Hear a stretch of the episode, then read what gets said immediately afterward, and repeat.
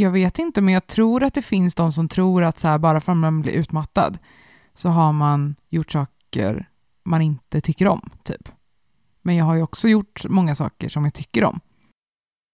Men yoga och meditation var inte, och skogen var ju inte en del av min, min värld då. Liksom. Det känns jättekonstigt för mig att höra typ, eftersom att det, är, det är typ så jag förknippar dig på ett Ja. väldigt positivt sätt. Ja. Men det gör ju också, det visar ju att jag har gjort en extremt stor förändring i hur jag vill leva mitt liv. Liksom. Eh, vilket kan vara svårt för folk kanske att hänga med i också, som har känt mig längre. Just det här med att känna ansvar, men att nästan ha ett för, känna för stort ansvar är inte hälsosamt. Eh, eller vara anställd och ta för stort ansvar för en organisations eh, helhetsmående är inte heller hälsosamt. Liksom. För att det kommer aldrig i slutändan hänga på dig ändå ju.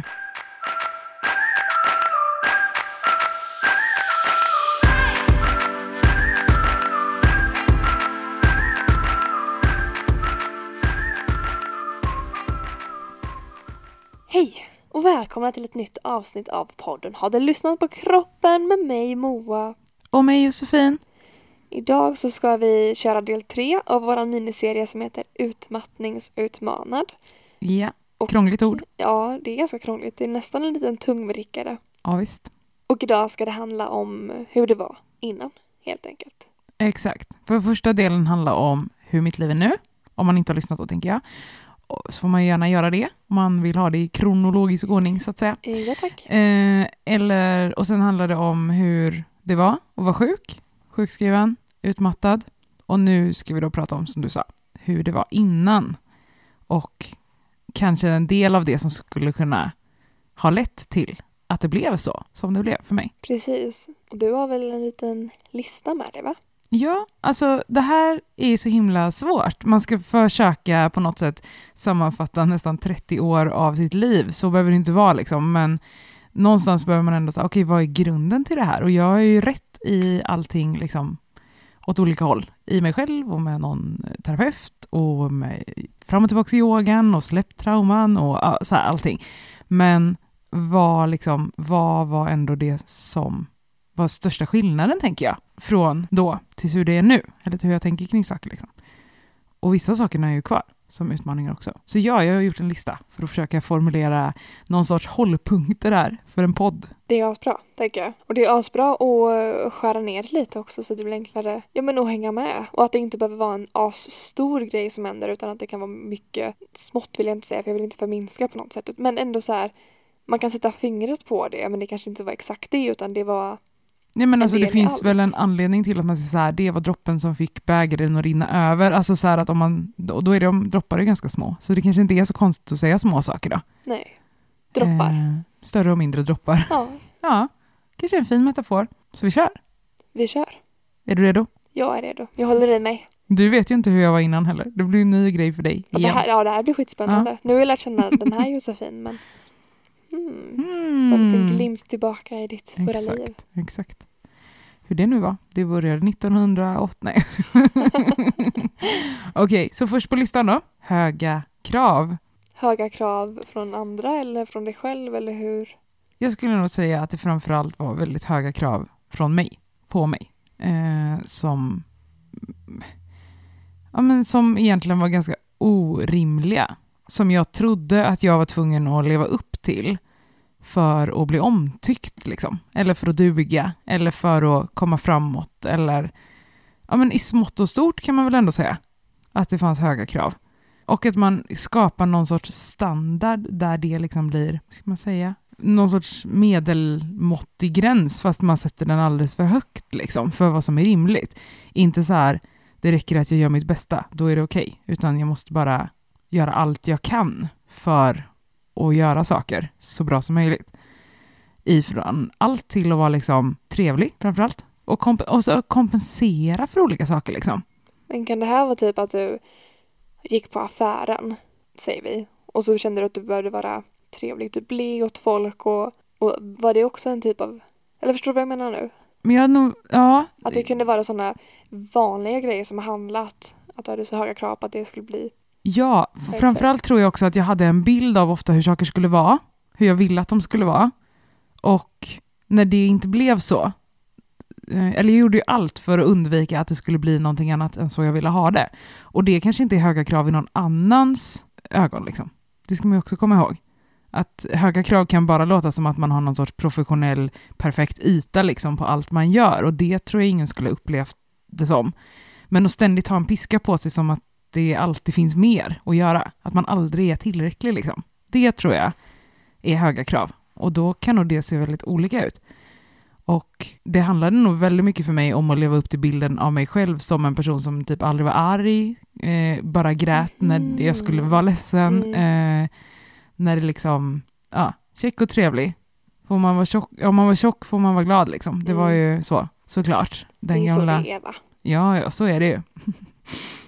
så, och det sitter väl i och det, det är svårt att säga. Det går inte heller att svara på exakt vart det kommer ifrån. Eh, och det finns en hel rad, tänker jag, personliga saker som gör att det blir så, eller omständigheter som gör att det blir så. Men också det här att typ ta hand om, liksom. Eller så här, hela tiden tro att jag också kan göra för andra. Att mina krav är liksom att jag ska göra för mig och andra. Och nu vet jag att det inte är så. Det gör en väldigt trött och tänker att man också ska ta ansvar för andra hela tiden. Och serva, alltså typiskt också kvinnorollen liksom. Hela tiden ta hand om, ja, allt liksom. Mm. Se till att eh, kalaset man ska ha en perfekt tårta till att liksom eh, man sköter, ja, ja, så. Men framförallt så här, jag tror inte att det upplevs som saker någon ser som att man strävar efter perfektion. För jag var inte perfektionist, tror jag, i allt liksom, utifrån. Men eh, ville ha det på mitt sätt, kanske. Och en, en bild av hur det skulle vara. Framförallt det, tror jag. Att den blir helt ouppnåelig. För att den bestod typ av så jävla många normer. Suck. Fuck normer. Gud, fattar du trött jag var, eller? Ja, fy fan. Ja, Men kan du känna att du har sänkt den ribban nu då? Din kravribba? ja, jättemycket. Och framförallt också, jag kommer till det, men, men att vad man lägger, vad vill man göra sitt bästa i liksom? Hur vill man att det ska vara? Och framförallt hur man behandlar sig själv i det liksom. Och också tro att man duger, fast man inte alltid levererar, fast man gör någon arg någon gång, eller fast man gör någon besviken. Alltså, det är så livet är. Man kan inte undvika det som gör ont. Men det Nej. försökte nog jag göra, Mm. genom att ha höga krav. Ja, Mm. så det var en grej. Det var en grej. Det låter eh, som att det skulle vara nog, nog för mig. Nästan.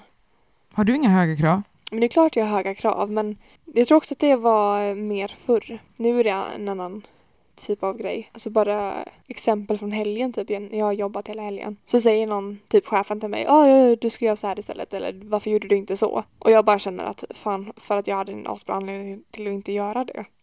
Eller jag vet inte, för jag är klart att jag, det påverkar mig. Det är krav från någon annan då?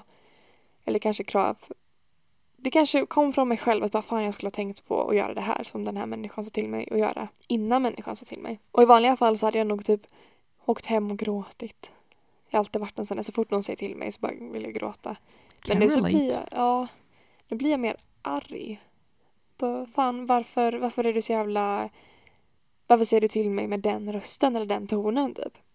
Så att jag har också sänkt kraven på mig själv. Också att jag vet att det är lugnt. Mm. Jag får göra fel. Det ingår ju. Ja, och sen hade jag inte gjort något fel. Det var helt obefogad eh, kritik jag fick. Mm. Vilket kom fram Mm. efteråt när han sa det. Lite, han sa inte förlåt, men han sa ja, jag missade att det var så här. Exakt, för det ligger ju inte alltid, det är inte alltid man har gjort inom kaninöron fel heller. Det kan ju bara vara någon annans uppfattning om hur det skulle vara, Mm. eller så. Kanske från en person som har höga krav, jag Ja, vet inte. Nej. Nej, men jag har sänkt kraven för mig själv i alla fall. Mm, Och det känns skönt. nice. Så, ska vi köra vidare? Vi kör. Jag har skrivit att jag sa ja för andra, eller till andra, eller så här, jag sa ja när jag kanske ofta menade nej, vilket ingen annan kan ta ansvar för än jag. Vad jag säger liksom. Men och hela tiden, det handlar ju, det hakar i det förra av att liksom vilja behaga eller briljera eller visa så att jag kan. Och inte vara tråkig, alltså som, som Ella nämnde i förra avsnittet, det här med liksom FOMO, alltså fear of missing out, så här att jag behöver vara där det händer. Allt så. Uh, det tror jag. Så det var lätt att säga ja till saker för att det var kul också. Jag Hade jättekul ofta. Men jag kanske också sa ja för att jag trodde att det förväntades av mig att vara med. Liksom.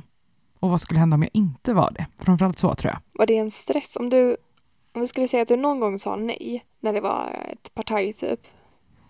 Kände du en stress över att vara hemma då och veta att de andra hade kul utan dig? Ja, ett tag. Fast det var nog inte, det var ju liksom inte den närmsta tiden innan jag brak, brakade ihop. Det är väl det här man också ska komma ihåg med utmattning, att det kan ju ta, det kan ju vara många små saker och det kan ju ta lång tid. Och sen är det någonting ofta som utlöser det liksom. Den där sista droppen. Ja, men precis. Jag trodde nog att det var viktigt att vara i vissa sammanhang kanske, eller så. Det en passade bra. Ja, kanske en statusgrej. Och kanske också vilja liksom visa för mig själv att jag kunde vara här och nu var jag här och ja, så här. För att när man inte alltid har varit det, när man var den där tjock och glad liksom, eh, så var man inte alltid med av olika anledningar, vilket är sorgligt i sig, eller så. Och jag var väl inte mobbad liksom, eller så. Men det är klart att man känner av när man inte är i normen. Det behöver inte ha med att man är tjock att göra. Och om det är någon som är ny som lyssnar nu som tycker så här, du är inte tjock. Nej, men så såg jag inte ut förut liksom. Alltså så här, och tjock är en form liksom. Men det var väl ingen som hade lärt mig då. Ehm, Nej, tjock är ju ingen värdering.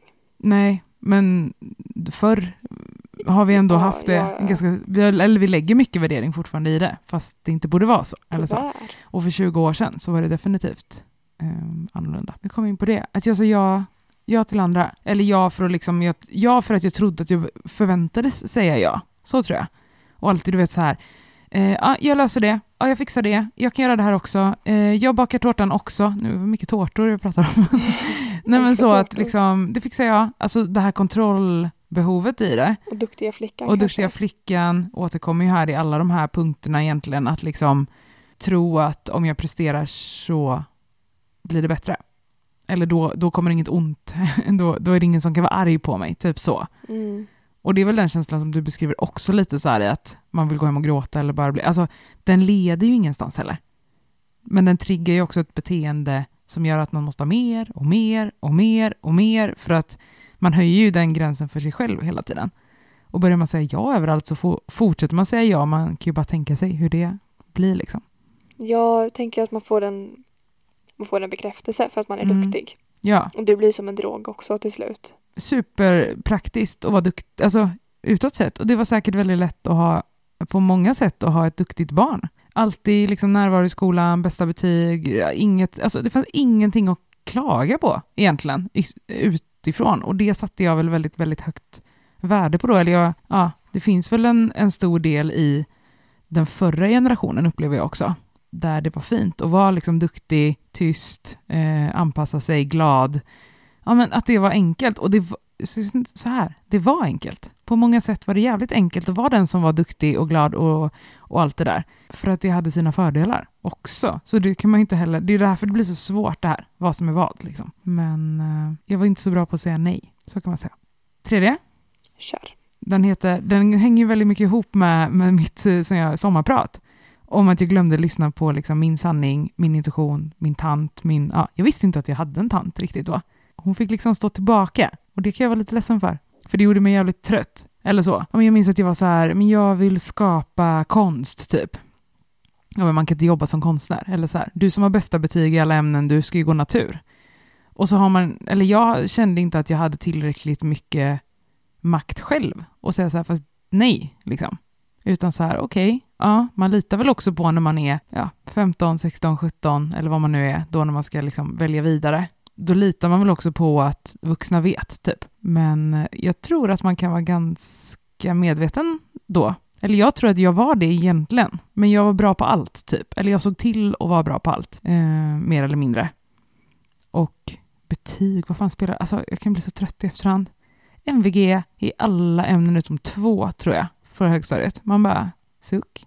Ja, Josefin, vad använder du de betygen till nu? Ja du Moa, de, är ingen som förstår vad de betyder längre för jag är så gammal. Så MVG. Eh, ja, de gjorde ju så att jag då kom in på um, gymnasiet i och för sig. Och sen gjorde ju mina jättebra betyg från gymnasiet att jag kom in på universitetet. Vilket heller inte bara behöver vara fel liksom. Det har gett massa och det har gett en bred grund att stå på allting. Men bara jag vill gå, jag vill, jag vill skapa liksom. Ja, fast du är ju så bra på matte och kemi. Man bara, ah, Ja. Jag känner verkligen igen det Du gör det? Ja, Ja. alla vuxna någonsin. Typ. men suck liksom. Mm. Det är bortkastat om du liksom ska skapa. Man bara, ja, eller inte. Nej, se på dig nu. Ja, exakt. så jag har gjort den omvägen, så ser jag det lite som. Att det, jag glömde lyssna på min tant. Jag har lyssnat på min tant också. Liksom. Jag tror också att det handlar om när man växer upp hur man väljer. För helt plötsligt så var det också kul att gå på fest och det var helt plötsligt också kul att göra andra saker. Och inte kanske få en backning i att så här, det här går att jobba med, det här går att göra, kör liksom. Eh, det har jag kunnat sakna. Och det är ingens fel eller så. Och jag är inte säker på att jag hade valt annorlunda. De där vuxna krafterna kanske hade varit starka. ändå, Alltså så. Men eh, jag har känt sen jag var ganska liten att jag har en väldigt stark känsla av liksom vad, vad som är mitt rätt typ, eller min, min väg. Och den har körts över på något sätt av andras åsikter, vilket gör att man blir jävligt trött till slut när man är en känslo baserad människa som vill som har så mycket driv, för det är det jag har och det har jag ju fått kanalisera i göra bra betyg och liksom ah, banta och eh, ah, diverse saker för att liksom hålla det uppe typ. Vara i vissa sammanhang som kanske verkar bra eller ja, skittråkigt ju när jag pratar om det i efterhand. Ja, men de här, jag upplever att de här åsikterna som, eh, som vuxna har när de kör över, det är inga positiva åsikter. Eller det är så här, de försöker vara snälla och berätta hur verkligheten. Det är svårt att försörja sig på konst och det är jättejobbigt att frilansa som fotograf. Jag har ju också hört det. För mitt högsta mål med livet när jag var yngre, det var ju att bli fotograf. Och så var det så många som bara, nej det ska inte vara det. Och nu känner jag verkligen den här känslan av att det är inte värt den tiden det tar för mig att hitta jobb. Alltså jobbet i sig att hitta jobb är för jobbigt, helt enkelt. Men hade jag bara haft människor som bara wow, kör, det är skitkul, wow! Typ när jag köpte båt, då hade jag några sådana. Typ min moster och morbror. De stod i vardagsrummet och hoppade bara kör båten mamma, kör båten! Om jag haft såna, bara sådana människor runt omkring mig, då hade det inte varit ett hinder alls att vara fotograf. Nej, men för visst handlar det ganska mycket om vilken trygghet man... Alltså, sen är det säkert skitläskigt som förälder att liksom släppa iväg någon och bara okej, okay, prova att bli konstnär, vi får se hur det går. Det kanske handlar, handlar om att det slutar med att jag inte har något jobb eller eh, ja, inte vet jag. Men tänk men om det blir fantastiskt då, alla ja, lärare. Ja. ja. Det är inte bara föräldrar utan det är så många andra mm, vuxna som mm, tar ja, men absolut. Och vet du, får jag bara berätta en grej? Ja. Min pappa hade 50-årsfest för några år sedan. Och så var det en gubbe där som bara Åh, vad vill du bli när du blir stor lilla flicka? Och då var, vad var jag då? 19, typ. Ja, två år sedan. och jag bara, eh, jag vill eh, öppna ett café. Mm. Han bara, åh, det var väl en fin dröm. Jag bara, det är ingen dröm, det är ett mål. Alltså verkligen så här. Det är så mycket Pippi Långstrump över det här. Jag älskar det. Men förminskandet typ, ja. eller bara förvränga mina ord. Att jag mm. bara, jag ska öppna ett café. Han mm. bara, vilket fint mål. Jag bara, det är mm. inget mål, det är en... Nej, tvärtom. Det är, inget, det är ingen dröm. Precis, det är ett mål. ja. Mm. För han sa att det var en dröm. Mm. Och herregud, man kan väl få drömma liksom, men, men jag tycker inte man ska ta ut, alltså den liksom glöden som finns i det du berättar, att här, jag ska öppna ett café. Ja men herregud, du får väl inse själv då om det inte går, att det inte går. Man måste ju få lära sig själv. Ja. Och man måste också få det. känna så här, det här tycker jag är kul, det här vill jag göra. Döda inte den kreativiteten i människor. Det här är över två år sedan. Och jag minns fortfarande hur han tog ordet dröm från ingenstans. Och hur går det med kaféet? Jag, jag har ju lagt det på hyllan. Jag mm. tänker att det får bli när jag blir äldre. Mm. När jag blir gammal, då ska jag Det är fint. Ja. Med bed and breakfast och hela, hela det. Vid Men havet. nu måste jag mm. kötta mm. lite först. Kötta, det låter så himla... Du är vegetarian också. Ja, kan vi hitta ett annat ord? Nej, det låter du... så himla prestationsinriktat att kötta. Ja, okej. Okay. Jag vill kämpa. Okay. Jag vill ju få det bättre. Jag mm. vill jobba med... Utmana dig? Ja. Utmana samhället. Mm. Utmana normer. Mm, mm, det vill jag göra. Mm. Caféet kommer. Ja, det är jag inte orolig för en enda sekund. Nej, mest för att han sa att det var en dröm.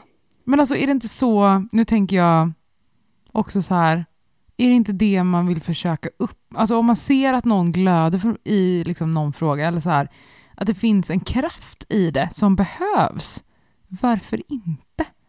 Ja, det är tusen människor som har misslyckats, som du säger, som fotografer, café, öppnat café, eh, allt möjligt. Det är inte säkert att Ingvar Kamprad hade lyckats med sin IKEA, men nu har han det och då blir han hyllad. Alltså, jag tror att det är det också, så här, att våga stå kvar i, det var det jag inte vågade. Jag vågade inte stå kvar i och tycka att så här, jo, fast det är så här jag ska göra nu, punkt. Eh, utan då kompromissade jag med saker istället. Liksom. Okej, okay, men det kanske är helt okej okay att gå, gå natur. Och så var det inte det och så bytte jag och så gick jag samhäll och bara, ah, ja, okej, okay. det är ändå helt okej okay att gå samhälle. Så jag, jag har ju ändå mer och mer hamnat åt rätt håll. Men jag önskar att jag hade haft, att det hade funnits en annan stöttning kring och vara bäst, bäst i klassen, eller bara säga, men vara bästa betyg i allt, men ändå våga se bortom det.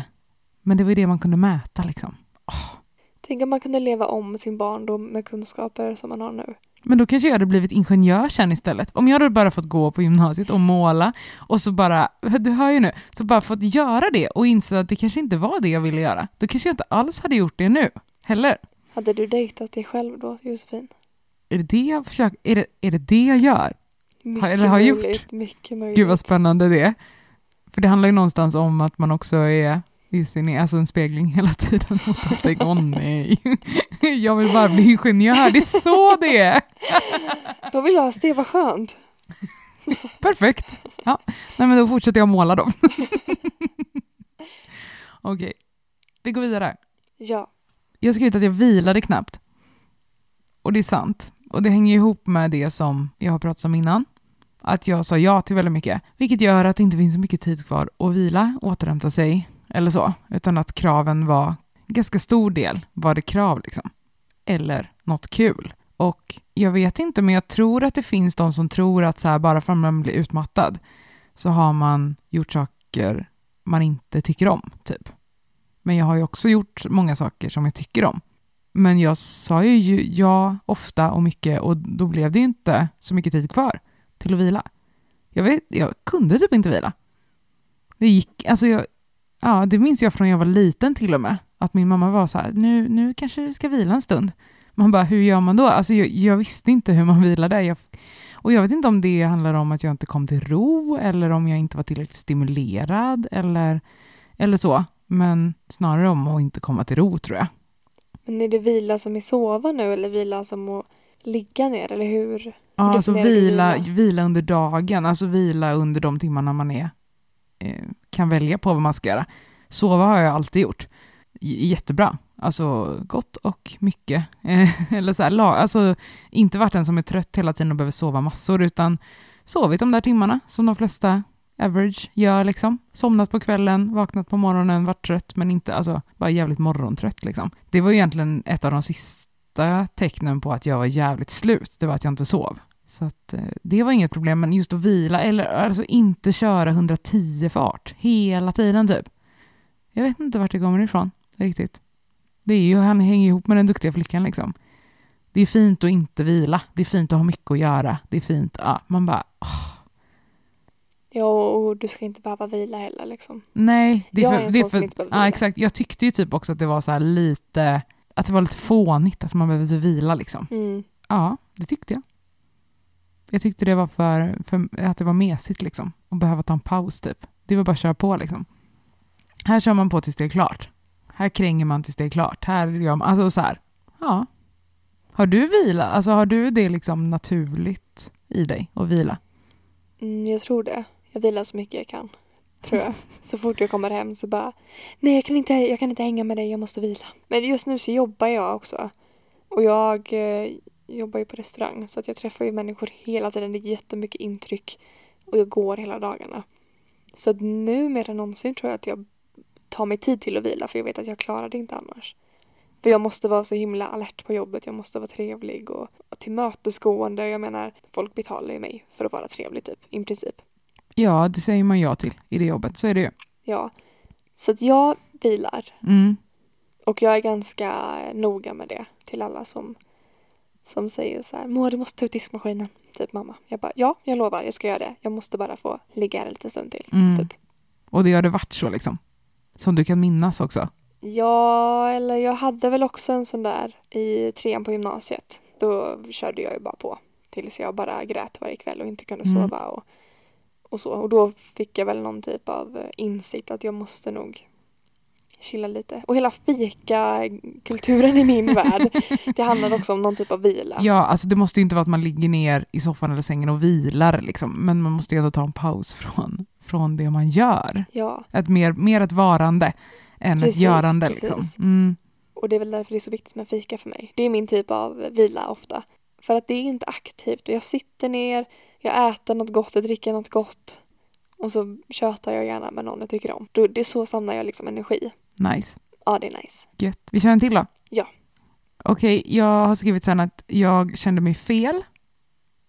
Vilket också är ett, eh, liksom, det, var, det är ju så det ofta har känts, att det, man känner sig fel. Men vad är rätt? Det är ju, alltså, nu när jag har släppt vad som är rätt och fel så går det inte att vara fel längre. Och det går heller inte att vara rätt, mer än att vara i sin energi, liksom, i sin kraft och i mig, typ. Så att vara rätt eller fel handlar ju, handlar ju för mig nu om att man försöker vara någon annan. Och det gör ju väldigt lätt att man känner sig fel. Men det handlar också om det här med att jag tror att jag tappade min, liksom, hela intuitionen över vad, vad som var jag, liksom. Mer eller mindre. Och sen ska jag säga, det var ju ändå så att det tog ett tag jag gjorde ganska många förändringar och det var ju i, i början när jag gjorde alla förändringar jag också blev efter ett tag tröttare och tröttare liksom. Så att det är inte alltid, eh, jag vill bara säga det om man lyssnar och känner så här, men jag har gjort så himla mycket för att må bättre. Det kan också vara att när man börjar upptäcka de sakerna så kan man ju bli trött av det med. Så fortsätt i så fall. Eh, gå till hållet du vill åt liksom. Och ha respekt för att det är en sak eh, som händer ibland av en anledning eller att man vaknar en morgon och inte kan gå upp eller att man inte, att man bara gråter eller att man bara är arg eller ja, att man tappar minnet eller ja, det finns ju massa olika symptom liksom. Men om man tänker att det har tagit väldigt många år att komma dit så måste man ju också ha respekt för att det kan ta många år, eller lång tid i alla fall, att hitta ett nytt sätt. För det är så invant allt det här liksom. Så att jag upplever ibland att det kanske är perioden från jag mm, slutet på liksom högstadiet, början på gymnasiet och tio år framåt, skulle jag säga. Där det verkligen så eskalerade saker. Där jag också tvingades börja ändra. Det är också under den tiden jag på riktigt blivit vuxen liksom. Så det kanske inte är så konstigt. Och sen, alltså det går ju att dra massa så här yttre omständigheter som har gjort att mitt liv har varit mitt liv liksom. Men ehm, alltså, jag skulle kunna berätta liksom vilka yttre omständigheter som jag har varit med om. Men jag vet inte om det är så viktigt. Eller så. För att typ min pappa dog när jag var liten. Min mamma blev sjuk när jag gick på gymnasiet. Eh, alltså, och sen blev jag ju dumpad tio år senare. Och så här riktigt rådumpad liksom och blev helt knäckt. Det var ju också början till att må bättre, inser jag ju nu. Men jag tänker så här att eh, det måste inte vara så att man har varit med om de sakerna för att bli utmattad. Och det behöver heller inte vara så att man blir utmattad för att man har varit med om de sakerna. Så att på ett sätt handlar det ju väldigt lite om omständigheterna och väldigt mycket om hur trygg man kan vara i sig själv och hur, eh, hur mycket som händer samtidigt då, så kanske man ska säga, och vad som händer i en viss ålder. För jag tänker att man går på gymnasiet när man är i en känslig ålder, så är det ju, för man håller på att bli vuxen och man vet inte riktigt. Och då när ens värld kastas om igen liksom, och sen trodde man att man hade blivit vuxen, och då kastas ens värld om igen liksom. Så det är väl, och det, och det hänger jättemycket ihop med, det jag tänkt på, det hänger jättemycket ihop med det här vi pratade om i början, att jag hade en bild av hur saker skulle vara. Och ingenting har blivit som den bilden liksom. Lite som förra avsnittet pratade vi om, Ja, om ja, bilden och Mm. hur det var att vara 30 år gammal typ. verkligen. Verkligen. Och också då ha en bild av någon sorts, ja men en jäkligt normativ bild tror jag. En väldigt så här Svensson-bild. Men där andra saker då blev viktigt eh, istället. Och jag kan se det som att det blev viktigt att liksom eh, skaffa något kul jobb typ. För jag, det var väl kanske som en motrevolt till att jag inte valde det jag ville på gymnasiet. Alltså så här, jag tror att det kommer olika motrevolter av olika slag tills man eh, knuffas så mycket i den riktningen där man ska vara. Att man ibland blir sjuk för att behöva ta tag i sitt liv. Och jag förstår att det kan låta e-, extremt provocerande. Men i min värld behöver det ju inte vara världens enda att bli sjuk. Det kan bara vara jävligt tufft att vara det. Och det kommer tvinga en till att göra på andra sätt. Och om man inte vill göra på andra sätt, jag ville ju det liksom. Jag tror också det är nyckeln till att få ett härligare liv efteråt. Om man kan inse vad man egentligen eh, ska göra, eller så. Och nu när jag pratar sjuk så pratar jag om utmattning, för jag kan inte uttala mig om, om någonting annat liksom. Så det känns viktigt att säga också, såklart. Jag håller med dig i allt du säger. det låter jävligt rimligt, tycker jag. Ja, det är ju, och så här, sen är det så här, men gud, hade allt det där hänt mig så hade jag inte orkat. Man bara, fast det är inte heller det det handlar om. Är man ett barn så finner man sig ganska snabbt i en kontext, liksom. Eller så. Och det behöver ju sig inte vara, vara dåligt. Jag menar, du har ju berättat om när dina föräldrar skilde sig. Det kan ju också vara en sån sak som kan påverka en mycket. Och det handlar inte heller om någons fel. Alltså, det är det här som kan vara så här läskigt att tänka med att ha egna barn. För det kommer ju bli fel. Eller fel, eller ja. Det kommer hända saker. Ja. Och man kommer behöva göra så gott man kan. Man kan inte ha kraven högst upp liksom, på att vara någon perfekt morsa. Som alltid har de snyggaste barnkalasen, som har de bästa bilderna på Instagram. Alltså, nej. Nej. Och det är skönt att upptäcka det innan, på något vis. Jag hade, nog, hade jag varit där och hunnit få skaffa barn också, så hade jag ju försökt vara det, tror jag. Kanske. Eller så har den här lilla människan lärt mig att det funkar inte så. Men yoga och meditation var inte, och skogen var ju inte en del av min, min värld då. Liksom. Det känns jättekonstigt för mig att höra typ, eftersom att det, är, det är typ så jag förknippar dig, på ett Ja. väldigt positivt sätt. Ja. Men det gör ju också, det visar ju att jag har gjort en extremt stor förändring i hur jag vill leva mitt liv. Liksom. Eh, vilket kan vara svårt för folk kanske att hänga med i också, som har känt mig länge. Då. Så kan det ju vara. Men eh, ja, nu är det andra, andra tider. Det är det. Ja, Andra bullar. andra bullar. Vi ska se om vi har några punkter kvar. Ja. Okej, men också en punkt här kring eh, att känna mycket skam och mycket skuld. Vad tänker du när jag säger de orden först? Det känns bara spännande. Alltså skuld förknippar jag, eller jag förknippar det till saker som jag har gjort. Och som har blivit fel. Jag hade kunnat känna skam och skuld i det som som hände i helgen då när jag jobbade. Tänker jag. Men det gjorde jag ju inte. Men det hade varit en typisk sån grej för några år sedan att jag hade känt, alltså jag har skämts jättemycket. Och haft jättemycket skuld. Eller jag har haft skuldkänslor liksom och bara shit nu, nu har jag gjort fel. Men jag förknippar nog det till att, att göra fel. Hur tänker du då? Jo, men jag tänker också att skuld är någonting man gör, men att skam är att man skäms över vem man är, liksom. Eller så. Att man är fel, inte att man har gjort fel. Och att man kanske inte har skilt på de två begreppen för sig själv, liksom. Så som jag precis inte gjorde. Nej men precis, för i min värld var det ofta som att hade jag gjort fel, då var det som att jag var fel. Det var så jag, så jag tänkte liksom. Det tror jag är supervanligt, att man inte skiljer på dem liksom. För att, att göra fel och känna skuld, det behöver inte vara i sig något, en stor grej liksom. Antingen så, ibland bryr man sig inte alls, men ibland kan det också vara fint att känna ånger om man faktiskt har gjort något som inte, inte blev så bra. Det, det kommer fortsätta hända liksom. Det är ganska viktigt tänker jag någonstans. Det är en mänsklig, liksom, alltså, det, ja, jag tror det är sunt. Ja, men för att förstå människor också. Förstå att jag har gjort dig ledsen. typ. Ja, men och respekt och liksom, ja, så här, jag tror att skuld är bra i lagom dos. Jag tror inte att skammen tar oss vidare överhuvudtaget, för då tvivlar vi på vårt eget värde liksom. Och gör vi det så blir det inte bra. Och det var det jag tror, tror ibland att jag gjorde, när man också rycks ifrån trygghet kanske, i vissa, vissa saker. Och i förhållande till en bild liksom, av hur det ska vara, eller hur det ska bli.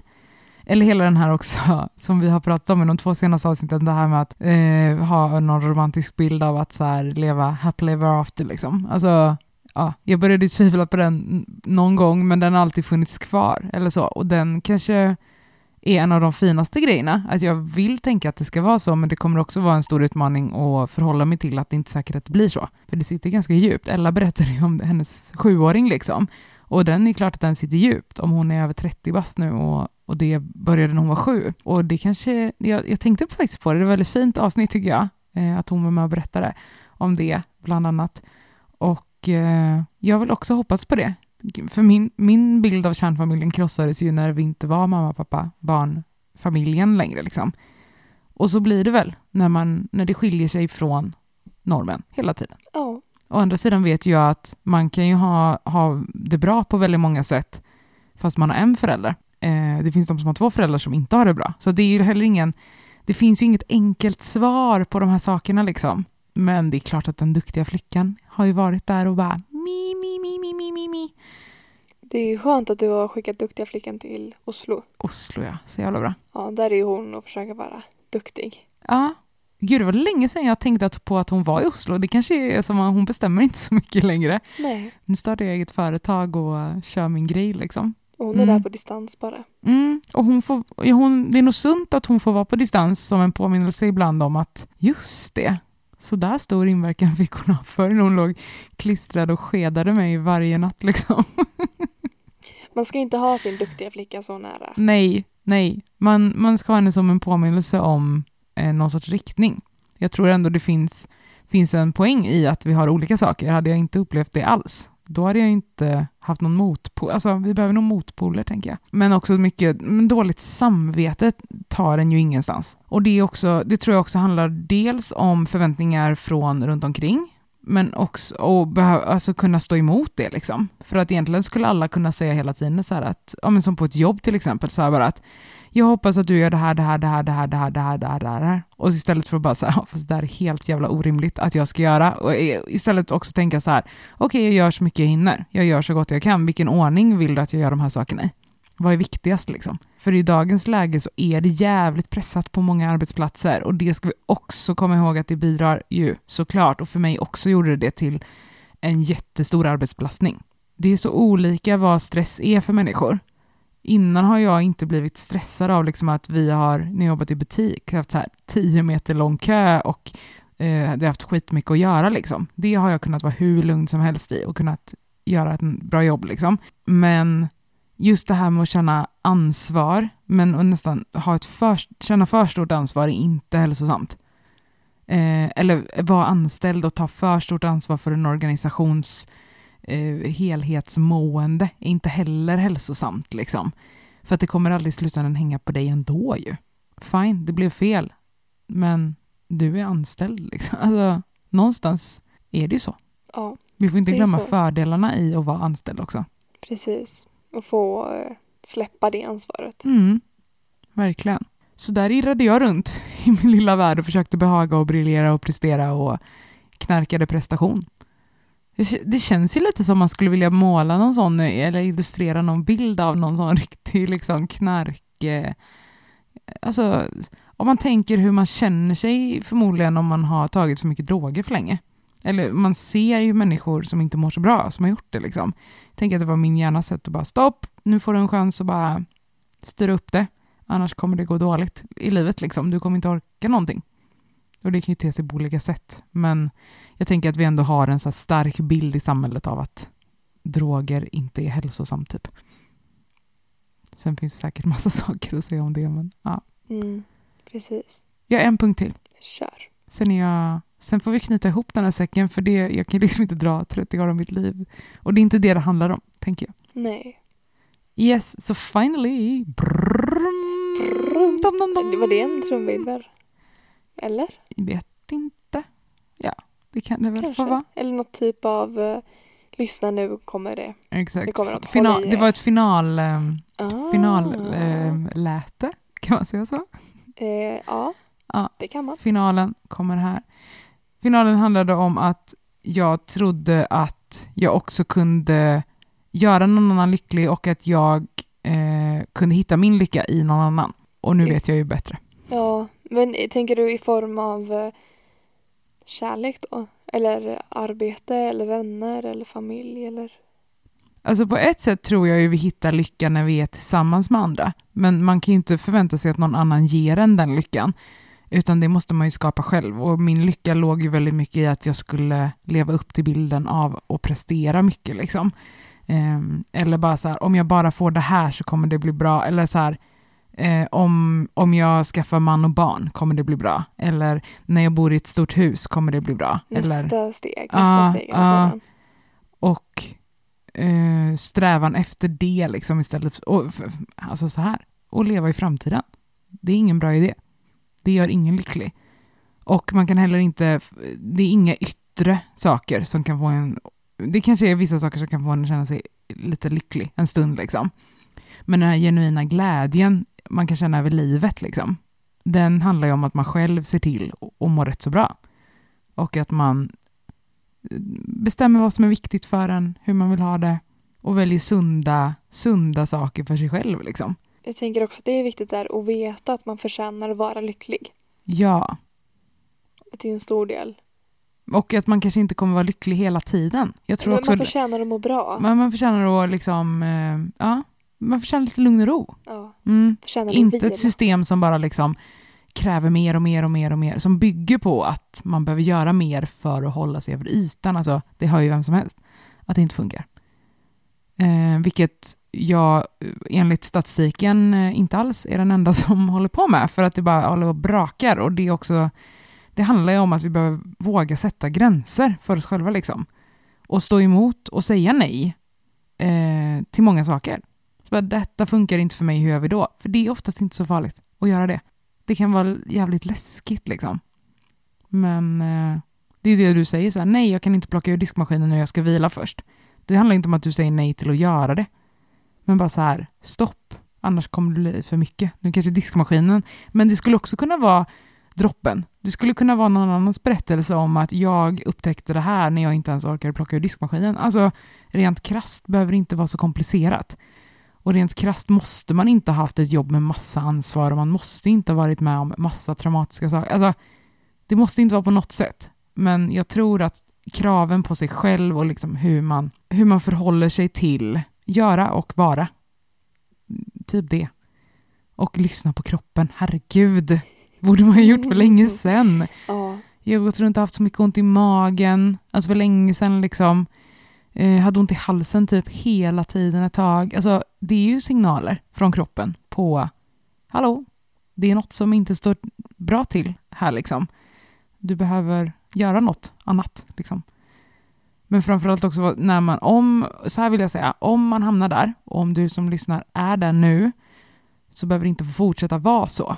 Men ha respekt för att det kan ta ett tag att komma tillbaka och det kan kräva en del, vad ska man säga, uppoffringar tycker jag låter tråkigt, men det kan också, man behöver ju också göra plats för nytt och då kan man behöva avsluta något gammalt. Liksom.